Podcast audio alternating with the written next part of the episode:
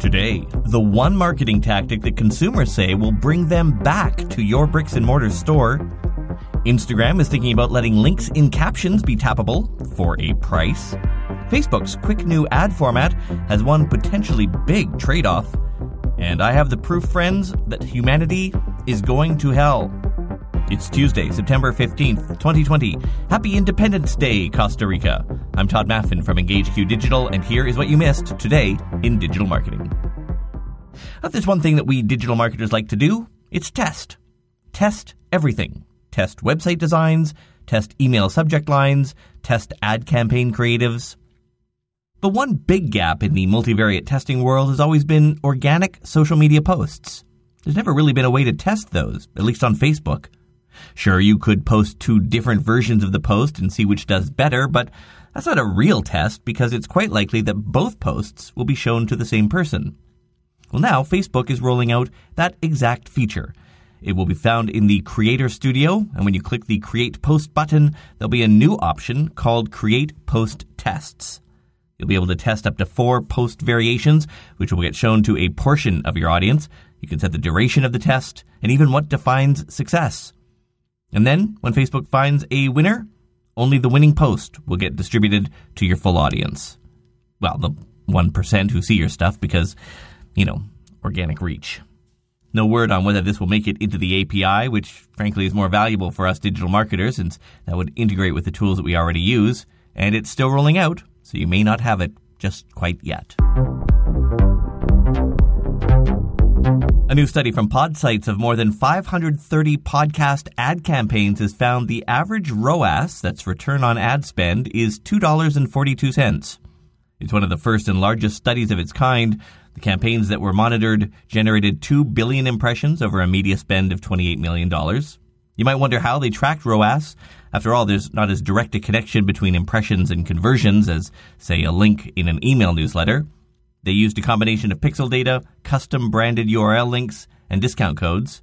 There are some verticals that even got higher ROAS healthy living, insurance, and meal delivery. The study also found that running ads across multiple different podcasts converted nearly two and a half times better than ad campaigns that were only run on one or two podcasts.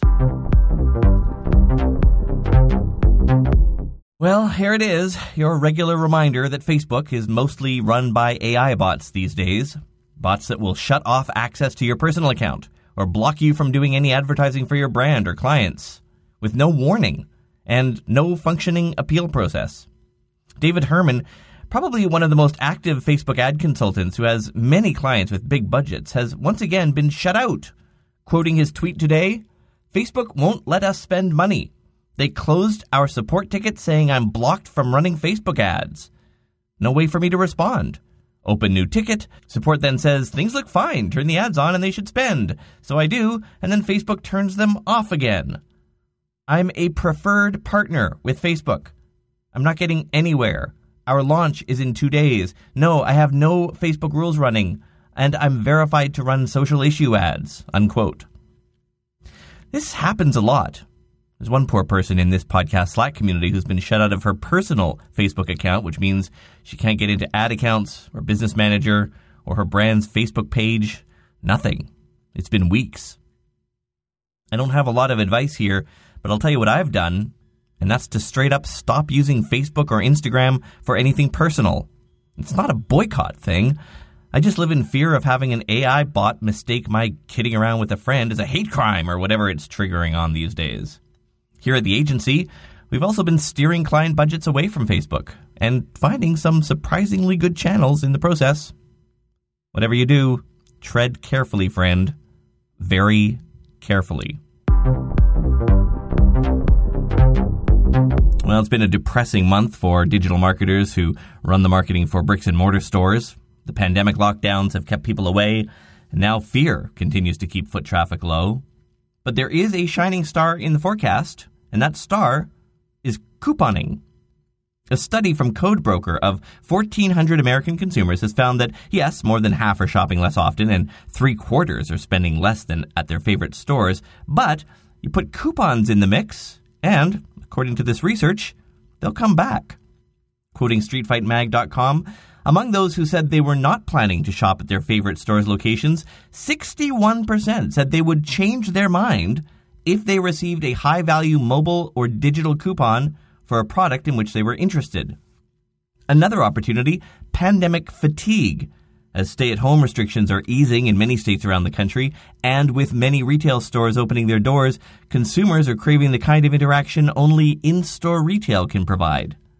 While Amazon offers unquestionable variety and convenience, real life on site experiences are gaining ground because consumers find it appealing. By a 3 to 1 margin, consumers say they prefer mobile over paper coupons, and that preference is on the rise. In just one year, the percentage of consumers who prefer mobile over paper coupons has grown from 67% to 77%. It might be the single biggest thing that we digital marketers have been begging Instagram to add tappable links in captions. As I'm sure you know, links just aren't tappable at all right now. They just render as plain text. This has led to a small industry of link in bio providers. Are tappable links coming soon? Maybe. A new patent application filed by Facebook, which owns Instagram, of course, shows this functionality in operation. That's the good news. The bad news is the patent also shows a pop up window where you have to pay Instagram to make that link live. It acts sort of like a promoted post does on Facebook. Once you hit publish on an Instagram post, if you've got a link there, it'll offer to make it tappable for a price. The price on the patent app is $2, but that's obviously just placeholder text for the filing. Facebook has not confirmed this publicly, and let's not forget there are many, many patent applications that go nowhere, so this might not ever happen, but at least they're thinking about it. One thing we know Facebook is adding are enhancements to automotive ads. Quoting the company, when a shopper clicks on an auto dealer's ad, they'll land on a dynamic vehicle detail page on Facebook that's created using information from the dealer's auto catalog. From this page, shoppers can research vehicles, discover additional inventory, and connect with dealers via Facebook Messenger, lead form, phone call, or by visiting a dealership in person. The important part here is that the vehicle product pages are hosted by Facebook on mobile accelerated page, much like instant articles. And that's good in terms of user experience, but bad since you don't get those people on your dealership site and triggering whatever platform pixels you've got there. If you've got retargeting banner ads, those just won't build an audience, since visitors would never visit your site and never hit that pixel. For its part, Facebook claims in testing, the new format reduced cost per lead by 82% and cost per content view by 17% versus a website destination. An update now on a story I covered last week. People are making exact copies of podcast series, then re uploading them to the Spotify owned Anchor podcast platform and turning on monetization. So people looking for a specific show might accidentally listen to one of these copycats. Those copycats would get the money instead of the actual producer. People have found copycats of Serial, Nice White Parents, The Ezra Klein Show, and many others. Well, Anchor has now commented on this. They say they found, quote, a few dozen examples out of the more than 650,000 shows on their platform, and they say they're working to knock them out of the catalog. A few nice improvements to the tools that you might be using on a day to day basis. First, Google Analytics now has a change report, so you can review past actions in your GA account and find out who did what and when. It goes back two years. Sprout Social has a new export feature that lets you get a CSV file of inbox activity across any date range you select. That means if for compliance reasons or your boss or client wants it, you can get an external file of every incoming message that's ever hit the social channels in your Sprout report. And Facebook has added lookalike expansion works similar to the old audience expansion, where it would reach slightly outside of the limits that you set up if it could find better results. Now that can apply to your lookalike audiences as well. Also, your ads can appear in marketplace search results on desktop devices now when you select the Facebook search results placement or use automatic placements. And finally, just in case you need a reminder that humanity is going to hell, so far this year, there have been 591 million Google searches for the word Google. Yes, that's people on Google Googling Google. In fact, the top five search terms are all sites that, if the person had just put .com at the end of their search, they'd have gone directly to the site they were looking for Facebook, YouTube, Gmail, and Amazon. This is from some new data from SEMrush. But remember, you can't equate search popularity with product popularity. In their study, Amazon Prime gets more searches than Netflix. That doesn't mean Amazon's streaming video service is more popular. In fact, maybe the opposite. Because what it really reflects is that people need more help finding it than they do Netflix. After all, with Netflix, most people know it's just Netflix.com, but Prime? Is it Amazon.com slash Prime? Or Prime.Amazon.com? Or AmazonPrime.com? Actually, it's none of these. It's PrimeVideo.com. So, sometimes these are more a measure of poor web presence brand awareness than anything. Also, the eighth most popular question asked of Google where am I? Indeed, friend. Where are any of us these days? Well, if you found this podcast through one of those recommended for you listings, that happened because people rated and reviewed this show. If you're getting value from this daily news podcast, please consider paying it forward by doing the same. You'll find a link in this episode's description that makes that a simple one click process. I'm Todd Maffin. More news from the world of digital marketing tomorrow on a very special anniversary episode. Talk to you then.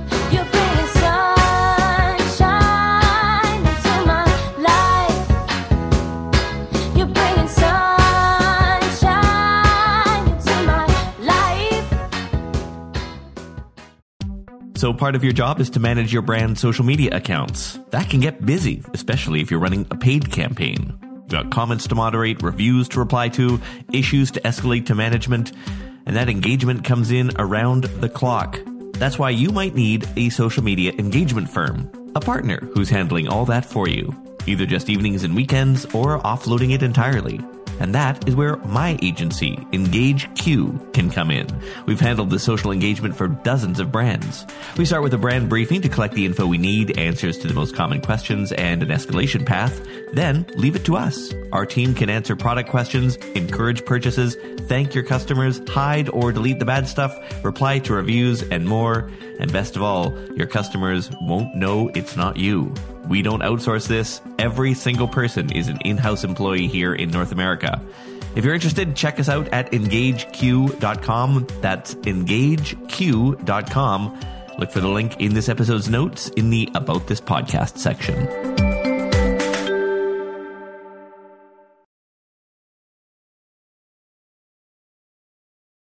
Without the ones like you, who work tirelessly to keep things running, everything would suddenly stop. Hospitals, factories, schools, and power plants, they all depend on you. No matter the weather, emergency, or time of day, you're the ones who get it done. At Grainger, we're here for you with professional grade industrial supplies. Count on real time product availability and fast delivery. Call clickgrainger.com or just stop by.